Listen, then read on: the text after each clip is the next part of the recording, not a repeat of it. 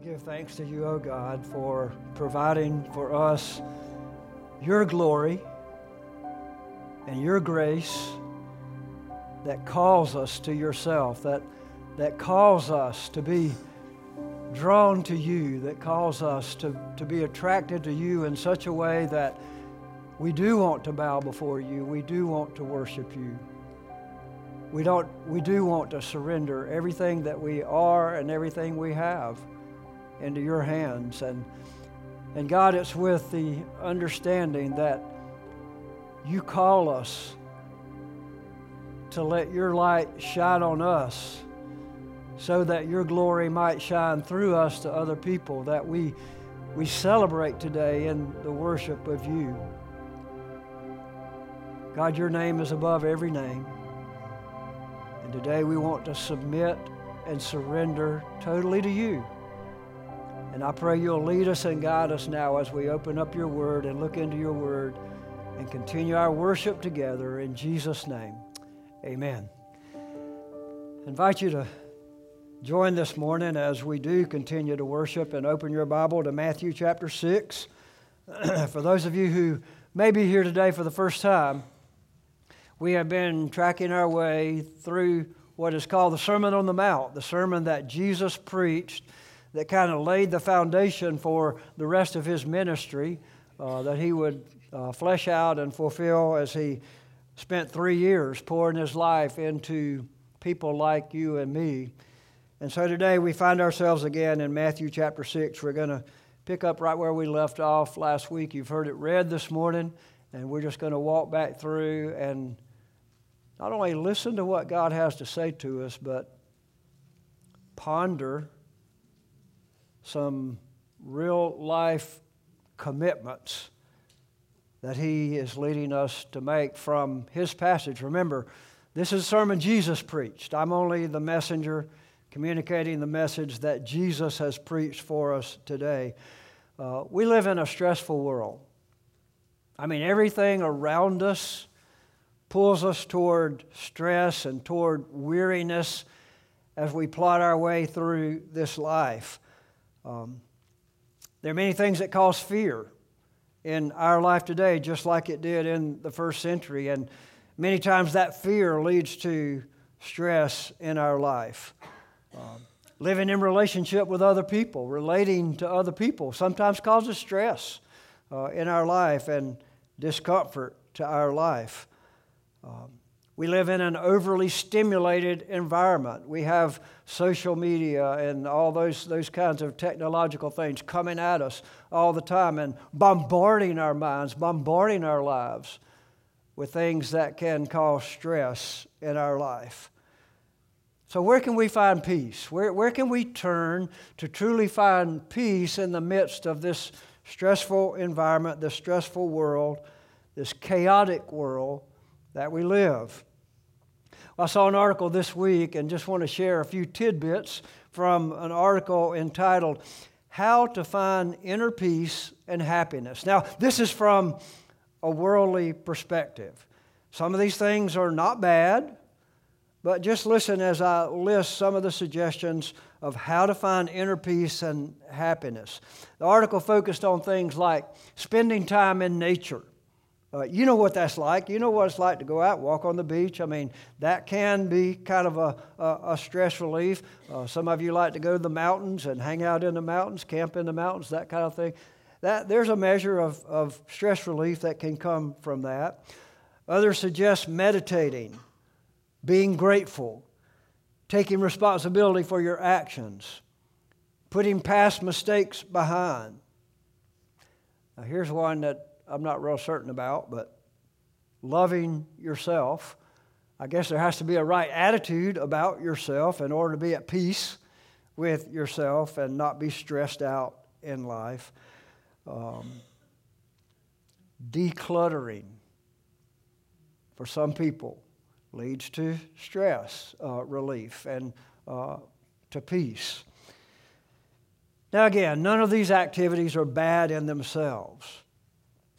But when ways like these are as good as it gets, we're in trouble. we're in trouble for truly finding peace in our life. It's a giant problem when we turn to these kinds of things to find real peace. I have a friend who has uh, a hobby. He spends his hobby time uh, teaching and leading safety outdoor adventure at Vanderbilt University. Now, he's an architect and he earns a living doing architecture, but he loves the outdoors. In fact, he's come down here a couple of times uh, back in our early days at the beach and brought his kayak and gone out on the ocean with his kayak and lost his glasses like within two minutes after he hit the ocean. And then the next time he came, he put a strap and he said, I'm not going to lose my glasses this time. Two minutes after he hit those waves, flipped over that kayak. This is a guy who loves outdoor adventure. But one of the first things he teaches those students, those very brilliant students at Vanderbilt University, on how to survive in outdoor adventures, he, he gives everybody a compass. And I was at the, Gail and I were at the wedding of his son recently. And he gave everybody there one of these little compasses. And the thing about a compass is, and many of you who are adventurers know this, that a compass has an arrow on it that always points, the magnetic pull always points toward true north. And if you know where true north is, and you establish that point before you leave to go on an adventure, you can always find your way back to the point that you left from by knowing what true north is. When Jesus gave this sermon that we know as the Sermon on the Mount, Jesus was laying principles, he was laying foundations for what for life is our true north. And Jesus says that peace begins in three ways. Number one, when you know where you are. Number two, when you know where you're going. And number three, when you know how you're going to get there and how you're going to get back. Jesus points toward knowing true inner peace. So, in this stressful world that we live, there's a, there's a great reason to follow Jesus. There's a great reason to live in the center of His plan for peace. And that's where we find ourselves this morning. Jesus leads us to know where we are, to know where we're going, and to know how we're going to get there. Many of the practical examples that Jesus gave when he walked here on this earth, if you, if you continue and read through the book of Matthew, Mark, Luke, and John, which show the daily activities of Jesus, you'll find that many of the activities of Jesus and many of the illustrations that Jesus gave were about possessions, about worldly goods, about money. And again, that's where we find ourselves this morning because most of the stress that many people feel in life come from their view of possessions, their view of money. And Jesus knew that. So Matthew 6 is not the exception to the teaching of Jesus. It's the rule in the teaching of Jesus. In fact, Dave Ramsey, who wrote the Financial Peace University process and plan that we use here in discipling how to manage our finances, said that 15% of all the illustrations Jesus gave were on money and possessions. And I think he's right if you check it out. Jesus said more about money and possessions than he did about heaven and hell. And so this is not an ancillary kind of theme. This is a very, very critical and very important theme to you and me having peace peace on this earth and peace for eternity. Now, let me just say this from the beginning this church has always been a very generous church. Many people in our church are literally living by the principles that we're going to talk about today from this sermon of Jesus. And that brings joy. That brings joy to you, that brings joy to me and our church. But understand, peace comes, first of all, from knowing where you are, knowing where you're going, and knowing how we're going to get there. And there are three steps that Jesus gives in this sermon that we want to just pull out today and kind of uh, interpret, interpret for our lives. So in Matthew chapter 6, beginning with verse 19, storing true treasure brings peace. Storing true treasure brings peace. Verse 19 Do not lay up for yourselves treasures on earth where moth and rust destroy and where thieves break in and steal. So, what is treasure? What is Jesus talking about when he talks about treasure? I think you will agree that treasure, a treasure, is something that you elevate above nearly everything else in life. It's a high priority, it's something that's valuable to you, valuable to your family, valuable to those who around you perceive something of, of value. And Jesus reminded us that there are two kinds of treasure. One kind of treasure is earthly treasure. Another kind of treasure is heavenly treasure. So let's break down just for, just for a few minutes the difference between earthly treasure and heavenly treasure.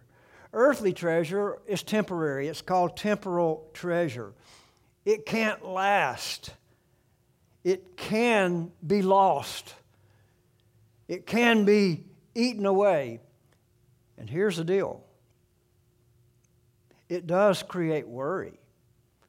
When your focus is on the earth, the earthly treasures, the earthly things, it creates chaos in your life sometimes. It creates worry. How am I going to insure it? How am I going to protect it? How am I going to keep it? How am I not going to lose it? That kind of thing. Eternal treasure, on the other hand, lasts forever, can't be lost. And in the long run, it brings peace, it brings joy, it brings satisfaction to life. So, the primary concern of a follower of Jesus is not amassing great possessions and wealth on this earth. Treasures on earth are not ever secure. Treasures on earth do not last. Treasures on, on, on earth kind of end at death. Let me ask you this think about it. Have you ever passed a funeral processional going down the road? Have you ever seen a U-Haul trailer behind a hearse? Why not? Well, obviously, you can't carry anything with you when you pass the point of death. So, Jesus is being very practical here. All earthly treasure is temporal, it can be eaten away, it can be stolen. Moths and rust can eat away at it. Now, understand this Jesus is not saying that we should not provide for our families. Jesus is not saying that we should not provide for our future. So, what is he talking about? He's talking about a heart matter. He's not even condemning having valuable things in your home. That's, that's not the point at all. He was talking about the attitude toward your treasures your attitude toward your valuables, your attitude toward your wealth, your money. The Bible is the written word of God to us, and that's where this story of Jesus is, is contained. And the true north that we have as believers in Jesus is this word of God, it's the scripture. It's the Bible. It's the written Word of God about the living Word of God. That's our point of reference in life, our, our, our true north. All earthly treasures are temporal. All heavenly treasures, on the other hand, are eternal. So when you're overly concerned about earthly treasures, you lose your peace. You lose your perspective of keeping the focus on loving God with all your heart and putting His kingdom first in your life. There's a better alternative to piling up earthly treasures. And look at it in verse, verse 20, how Jesus states it. He says, But, transition, but lay up for yourselves treasures in heaven, where neither moth nor rust destroys, where thieves do not break in and steal. For where your treasure is, there will your heart be also. So, how do you lay up treasures in heaven? let's talk about that for just a few minutes. This is, this is about our attitude. Our attitude about our stuff, our attitude about our possessions. The Bible has a lot to say, for example, about tithing. Tithing is giving the first tenth, which is the first and the best of our income, of gifts that come to us, giving through the church the tithe. The word tithe simply means 10%. This symbolizes that you trust God to provide all your needs, that it makes it possible for the eternal gospel to be spread at home and around the world when I'm obediently following God's plan for giving the first 10% of my income to Him through His local church. Making Jesus a normal part of our everyday conversations can be a way of laying up treasures in heaven. Some of you are very good at that. People come into your place of work and you're open and willing to share conversation about Jesus. That is laying up and storing treasures in heaven. Making all of life about Jesus can be a way of laying up treasures in heaven supporting missionaries, both here at home and around the world, or even going on short term mission trips, engaging cultures that are different from our culture with the gospel can be a way of storing up treasure in heaven. Sacrificing time to work in a soup kitchen or sacrificing time to repair houses for under resourced people sharing in ministries like prison ministry, resourcing a Christian adoption agency, or even a particular child that you're adopting in a foreign culture, or maybe even in our culture across the street. Maybe even adopting a child who, without the nurture of a Christian home, a Christian parent, would never come to know Jesus Christ as their personal Lord and Savior. All of these are ways that we can store up treasures in heaven. Could be something as simple as memorizing Scripture as a family, where you're putting God's Word in your head so when you're squeezed, it can come out of your heart and lead someone to the light of the gospel through a family member that is in that circle that, that you enjoy. I, I remember my, my, my parents were first generation Christians.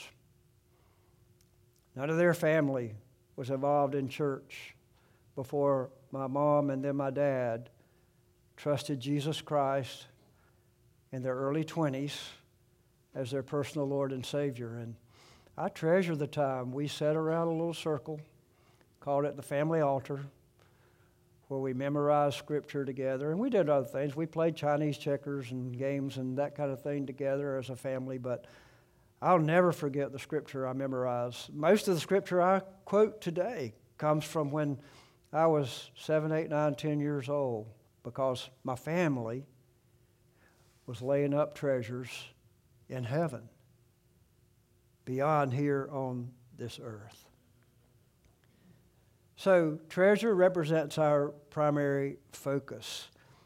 And when we focus primarily on laying up treasures in heaven, that brings peace to our life, brings peace to our heart. Laying up treasure is like, you know, what is the highest priority in your life? Where do you spend most of your energy? Where do you spend most of your time? Where do you spend most of your money? All of those kinds of things reveal where our true treasure really is. Your heart will tend to be wrapped around your treasure. We're going to see that in very clearly in the message that Jesus is speaking to you and me today. There's always going to be this tension, this tension between our actions and our words. We can say we love Jesus. We can say that He's first place in our life. But the rubber meets the road with our actions.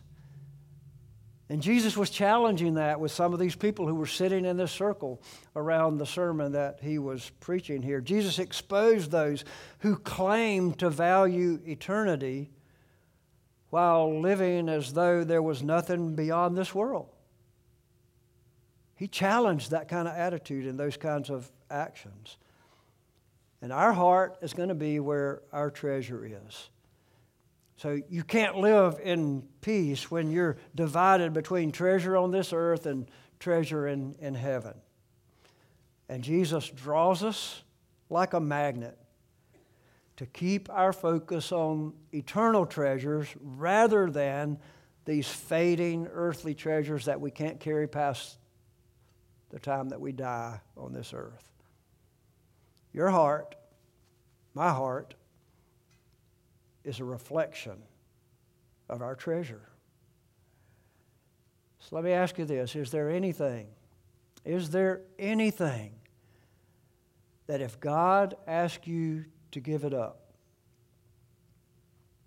that you would not be willing to give it up to know and follow Jesus? Jesus told a story about that in, in Matthew chapter 19. You can look it up in verses 16 to 22 of Matthew chapter 19. There was this rich young man who came to Jesus and said, Hey, Jesus, what do I have to do to inherit eternal life? Well, Jesus, first of all, said, Why do you call me good? But then, then Jesus said, Here's what you need to do. You need to keep the commandments. And the young man said, Which ones? I mean, there, there are 10 commandments and there are 613 other laws by this time that have been drawn from the commandments. He said, Which one? And Jesus gave him the bottom half of the 10 commandments. Young man said, I've done all of that. He was a good man, he was a good young man. He said, I've done all of that since my youth. And then, so Jesus looked at him and Jesus said, There's one thing you lack. He said, What? He said, Go sell everything that you have and give it to the poor, and then come and follow me. And the Bible says the saddest words in the Bible the young man lowered his head, turned, and walked away sorrowfully because his heart was in his stuff, in his possessions. That's sad. It's so sad that anyone would choose the things of this world that are going to pass away anyway at the expense of knowing and following Jesus. So let me ask you again is there anything in your life that's keeping you from making Jesus the highest priority in your life? This young man was a good man according to worldly standards, but his treasure was in the wrong kingdom. I have to ask myself is my treasure here on this earth or is it in heaven? And I encourage you to ask yourself that same question today. Some of you have been around a while. You've heard me talk about my dog. In fact, I've, I, there was a time when I talked about my dog too much. My little dog is like 10 to 12 pounds, little dachshund. He's been a family member in our family for 17 years. He's 17 years old. We've had him since he was like three or four weeks old. Brought him home in my front pocket. My dog eats the best dog food that a dog can eat chicken soup for the soul. He's always had it. His bowl is always full of food. It's dry food, it's always full. His water dish never goes dry, it's always full of water. He sleeps in the most comfortable bed that any, I mean, any human being in a third world country would die to have the life of my dog. Sleeps in comfortable bedding. In the daytime, I mean, I don't see him much in the daytime, but I watch, sometimes walk in and he finds where sun's coming through the window around our house and he stays in those sunny spots. I mean, I mean, he's got it made. That's one world that he lives in. The world that I sort of control. But when my dog goes on a walk, when I take him to the park or I take him up and down the streets around our house, I keep him on a leash Because he didn't know danger when he sees it. He doesn't have a respect for automobiles running up, speeding up and down our streets, or big dogs in the park, that kind of thing. So I keep him on a leash. Um, he would prefer to grab some rotten food that somebody's thrown out on the side of the road and eat that rather than the food that I feed him at home. And it always makes him sick when he does that. But that's, I mean, he's a dog and he's got that nature, that nature of a dog. He'll find some smelly spot that a dog has left or some animal left and he'll want to roll around in it. I mean, his nature is the nature. He, he lives in two kingdoms. He lives in our kingdom, he lives in the kingdom of the dog world. And there's only one thing that could change that. And that's what Jesus has done for you and me. He's provided for us the opportunity to live in His best world. His world points toward true north, His world points toward laying up treasures in heaven rather than laying up things on this earth, laying up things that are eternal value rather than things that are rot and, and pass away and make uh, stress come into people's lives. And so the choice today is are we going to lay up treasures on this earth or are we going to lay up treasures in heaven? Treasures on this earth bring discord and chaos and disharmony. Treasures in heaven bring peace. I don't know about you, but I want to store up treasures in heaven that have lasting, lasting peace. Secondly, verses 22 and 23 walking in light brings peace. Walking in light brings peace. Verse 22 The eye is the lamp of the body. So if your eye is healthy, your whole body will be full of light. But if your eye is bad, your whole body will be full of darkness. If then the light in you is darkness, how great is the darkness? So Jesus moves to another analogy here. It's a very clear one, a very good one.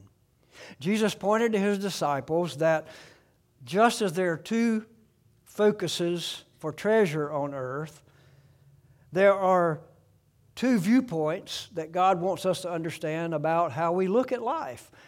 Light comes into our life through our eyes. And so we're able to see with our eyes what is safe, what is good, the blessings that God has provided. Good eyes focus on God. Good eyes focus on God's way rather than man's way. Singular focused vision is the mark of a true disciple of Jesus. Now, I struggle with eyesight. I have diplopia. I have double vision. I've had it all my life. One of the nerves, the fifth nerve in my left eye, is dead and can't be restored. I've had surgery twice to take away that double vision and clear up that vision. I know what it's like to have double vision. If you ever see me driving down the road without my glasses on, you better look for the side of the road if I choose the wrong image to drive through. Because I could drive right into you and never even know it because of, I mean, I keep glasses with me all the time so that my vision will be focused, my vision will be clear. Bad eyes focus solely on the things of this world, and bad eyes lead us to darkness, lead us away from God. Darkness is leading away from God. Materialism leads to utter darkness in this life and in eternity. And that's why Jesus moved from talking about the treasure on this earth to clear eyesight. Jesus calls us out of darkness into life. 1 Peter chapter 2 and verse 9. The Bible says that we're called out of darkness into his marvelous light. There is no better way to have peace in your heart and in your life than by living life God's way. And God's way is very clear. When the focus is Jesus, and the focus is what Bible, the Bible calls in Colossians chapter 1 and verse 13 that God has delivered us from the domain of darkness and transferred us to the kingdom of light, to the kingdom of His beloved Son. That's the way to have peace in our life.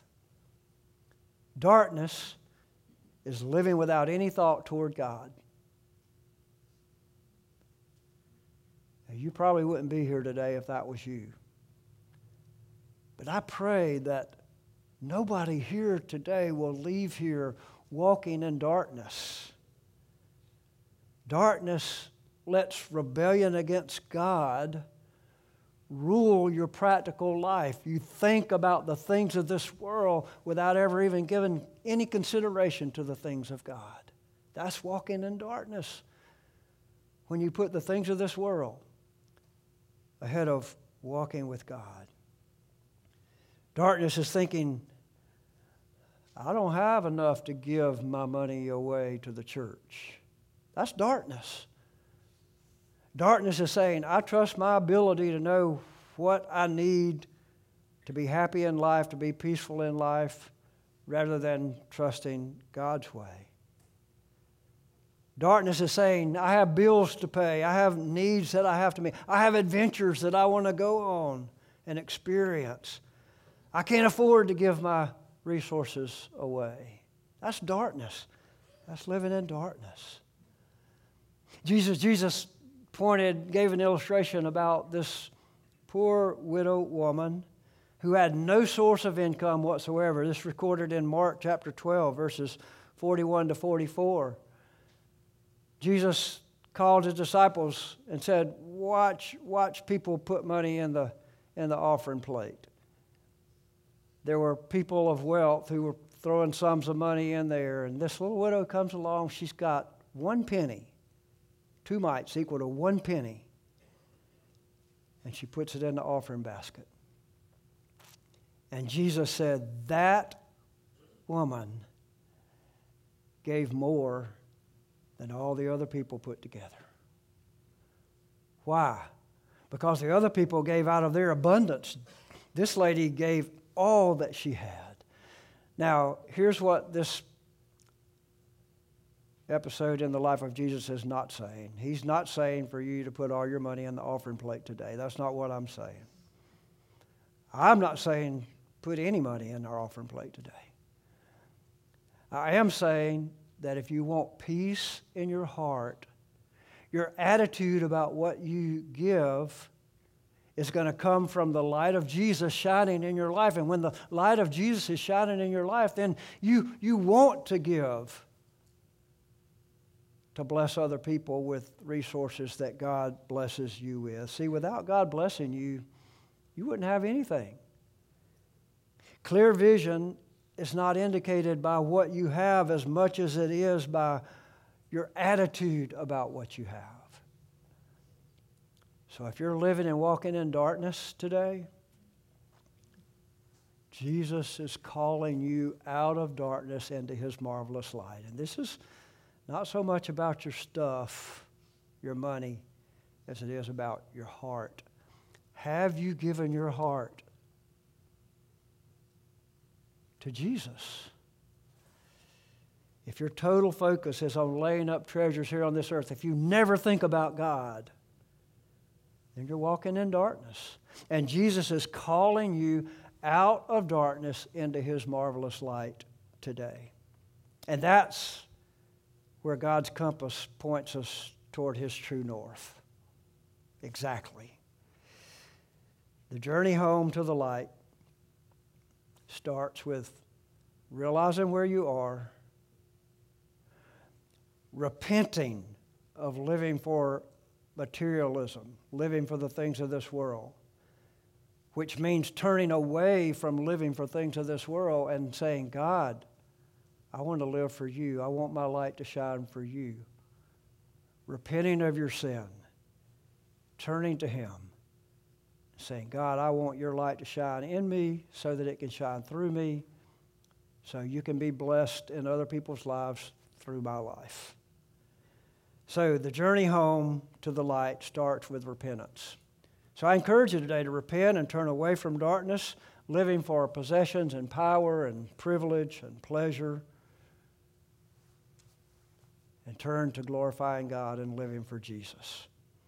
Because turning for darkness, it's like, it's like getting your eyes repaired in natural life. It's like not seeing double. It's like seeing one image and it's clear and it's to give glory to God. So when Jesus offers life in the light, he's offering us clear vision spiritually. And peace comes from walking in the light with God. Do you have that peace today? Oh, how I trust that you do.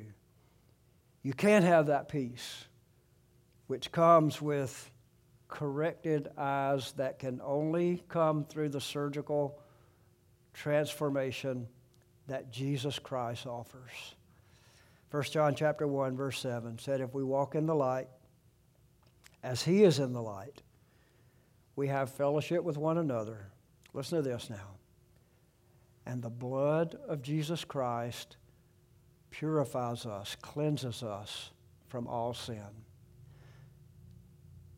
See, sin is like having, you know, it's like having acid poured in your eyes. I know that's a painful illustration.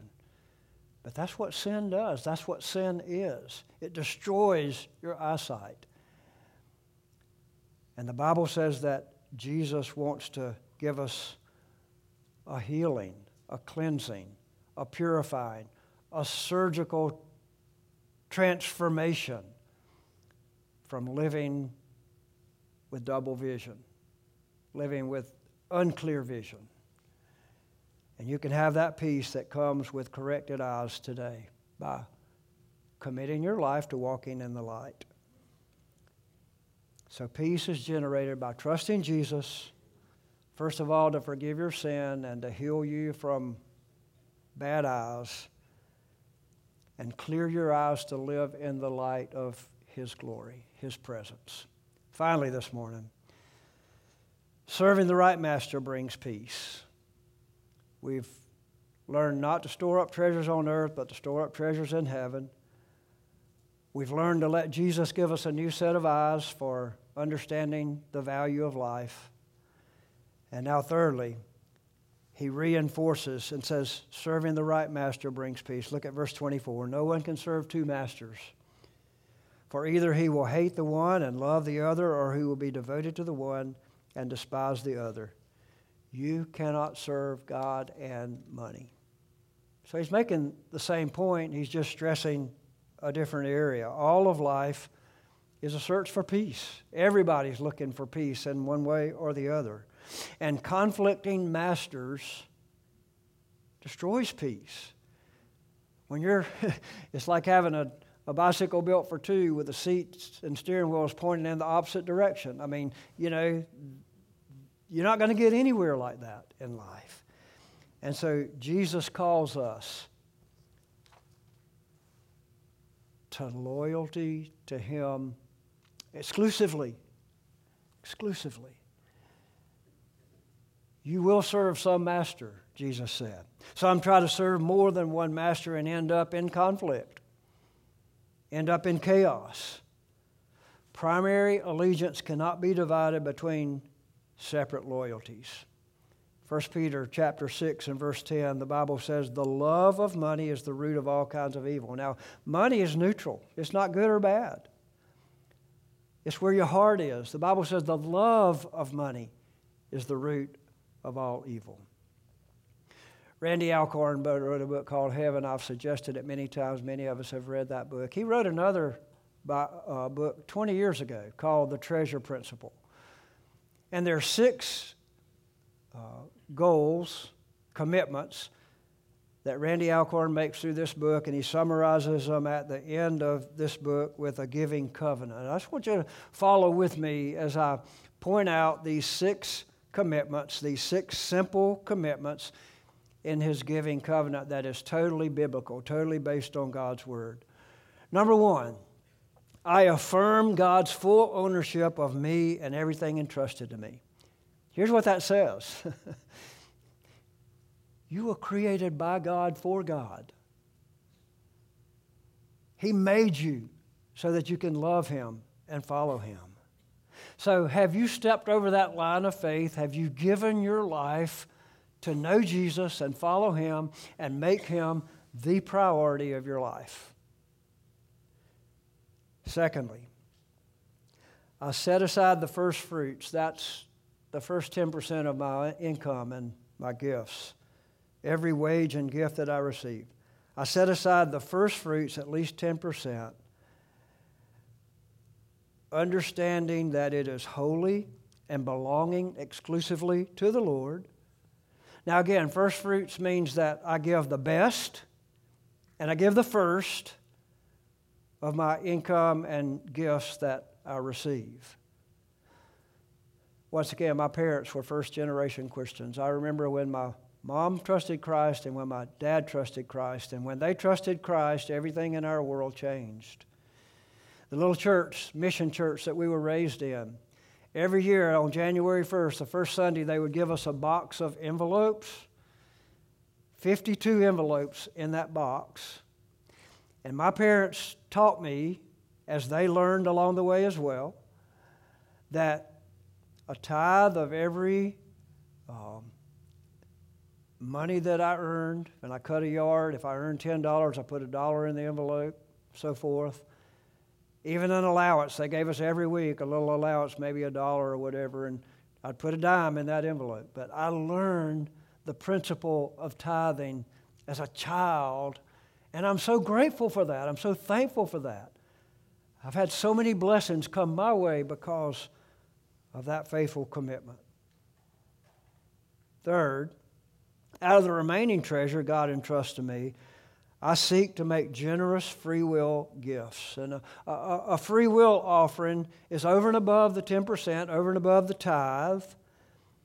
It's where giving to ministries like Campus Outreach and Fellowship of Christian Athletes and Coastal School Ministries and Good News uh, Clubs and um, you know, th- th- those kinds of things, Young Life, summer camps, you know, all these extra things, missionaries, you know, on the, on the foreign field and so forth. All of this is over and above the first fruits gifts of, of tithing. And I want to assure you that there is no greater joy in life than taking the blessings God has given and sharing it with other people in ministry, other ministries around the world. I mean, there are going to be people in Africa and Asia and all around the world who one day are going to look at you and say, Thank you. Thank you for giving to the Lord because your gift has opened up the door for me to be here in heaven today. How could there be any greater joy than that? Fourthly, I ask God to teach me to give sacrificially to His purposes, including helping the poor and reaching the lost. In other words, there's a, there's a lifestyle of giving away your energy, giving away your time that is as important, not replacing, but as important as giving your money and your resources. Number five, recognizing that I cannot take earthly treasures from this world, I determine to lay them up in heavenly treasures for Christ's glory and the eternal good of others and myself. In other words, how can, rather than just be a receptacle of God's blessings, how can I be a conduit through which God's blessings flow to reach potentially with the gospel every man, woman, and child in Horry County, every man, woman, and child in South Carolina, America, around the world. And then finally, just remember too, according to that, somebody asked John D. Rockefeller one time, somebody asked his accountant, how much did he leave behind? The accountant shrewdly said, all of it. all of it. And that's true. The only thing you're going to leave behind is the legacy that you've left for what you did to honor God with all of your life. And finally, number six, I ask God to show me how to lead others to the present joy and future reward of this treasure principle. There's nothing after salvation that brings joy to the believer's life like giving away what God has given you. That begins with salvation, faith issues, as well as resources. I believe that if every believer in our church, every believer in our area would commit to follow what Jesus has just simply asked us to do, and that's think more about the things of heaven than we do the things of earth, that we could radically see our area change for the glory of God. I believe that with all my heart. In conclusion, Ecclesiastes chapter 5, verses 10 through 12. Listen to this. The Bible says, He who loves money will not be satisfied with money, nor he who loves wealth with his income. This also is vanity. When goods increase, they increase who eat them. In other words, the more you have, the more people are going to be grabbing at what you have, trying to pull it away. Verse 12 Sweet is the sleep of the laborer, whether he eats little or much. But the full stomach of the rich will not let him sleep. There's no peace in the things that we pile up here on this earth. So let me ask you are you serving the right master? Are you serving the master who brings peace? Jesus said, No one can serve two masters, for either he will hate the one and love the other, or he will be devoted to the one and despise the other. You cannot serve God and money. Now, listen, I love sports. I spend a lot of time watching sports. I have to be very intentionally careful not to let sports take mastery over the time and investment that I make in heavenly treasure.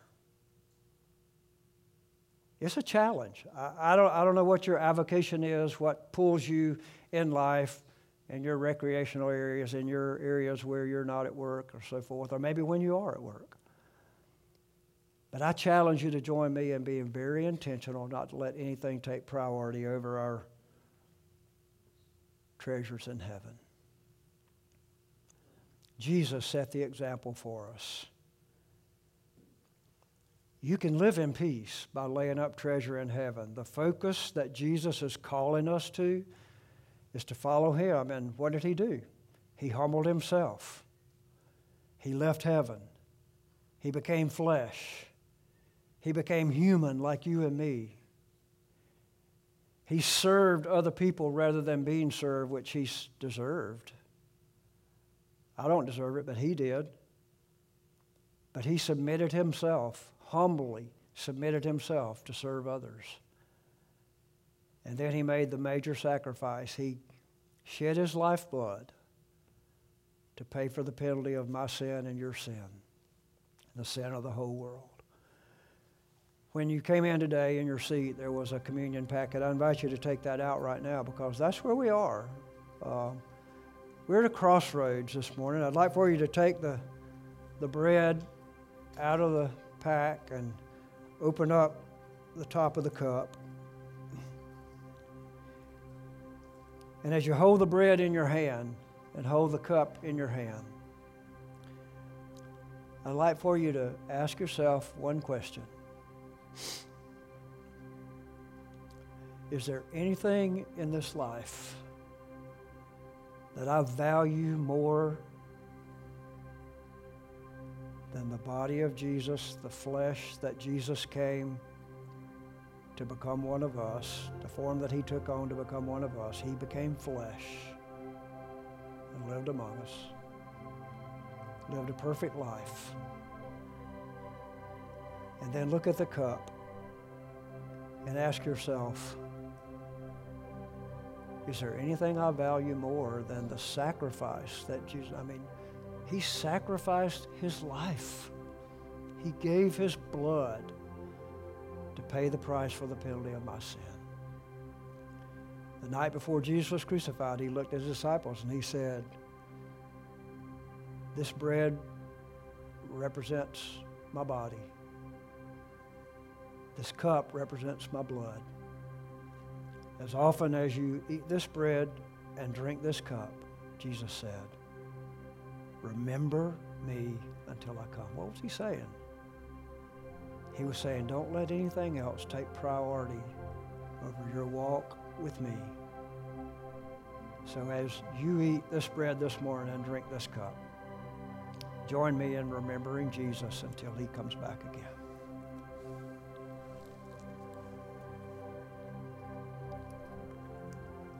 I'd like to ask our worship team to come back to the stage now, and we're going to continue our, our time of worship.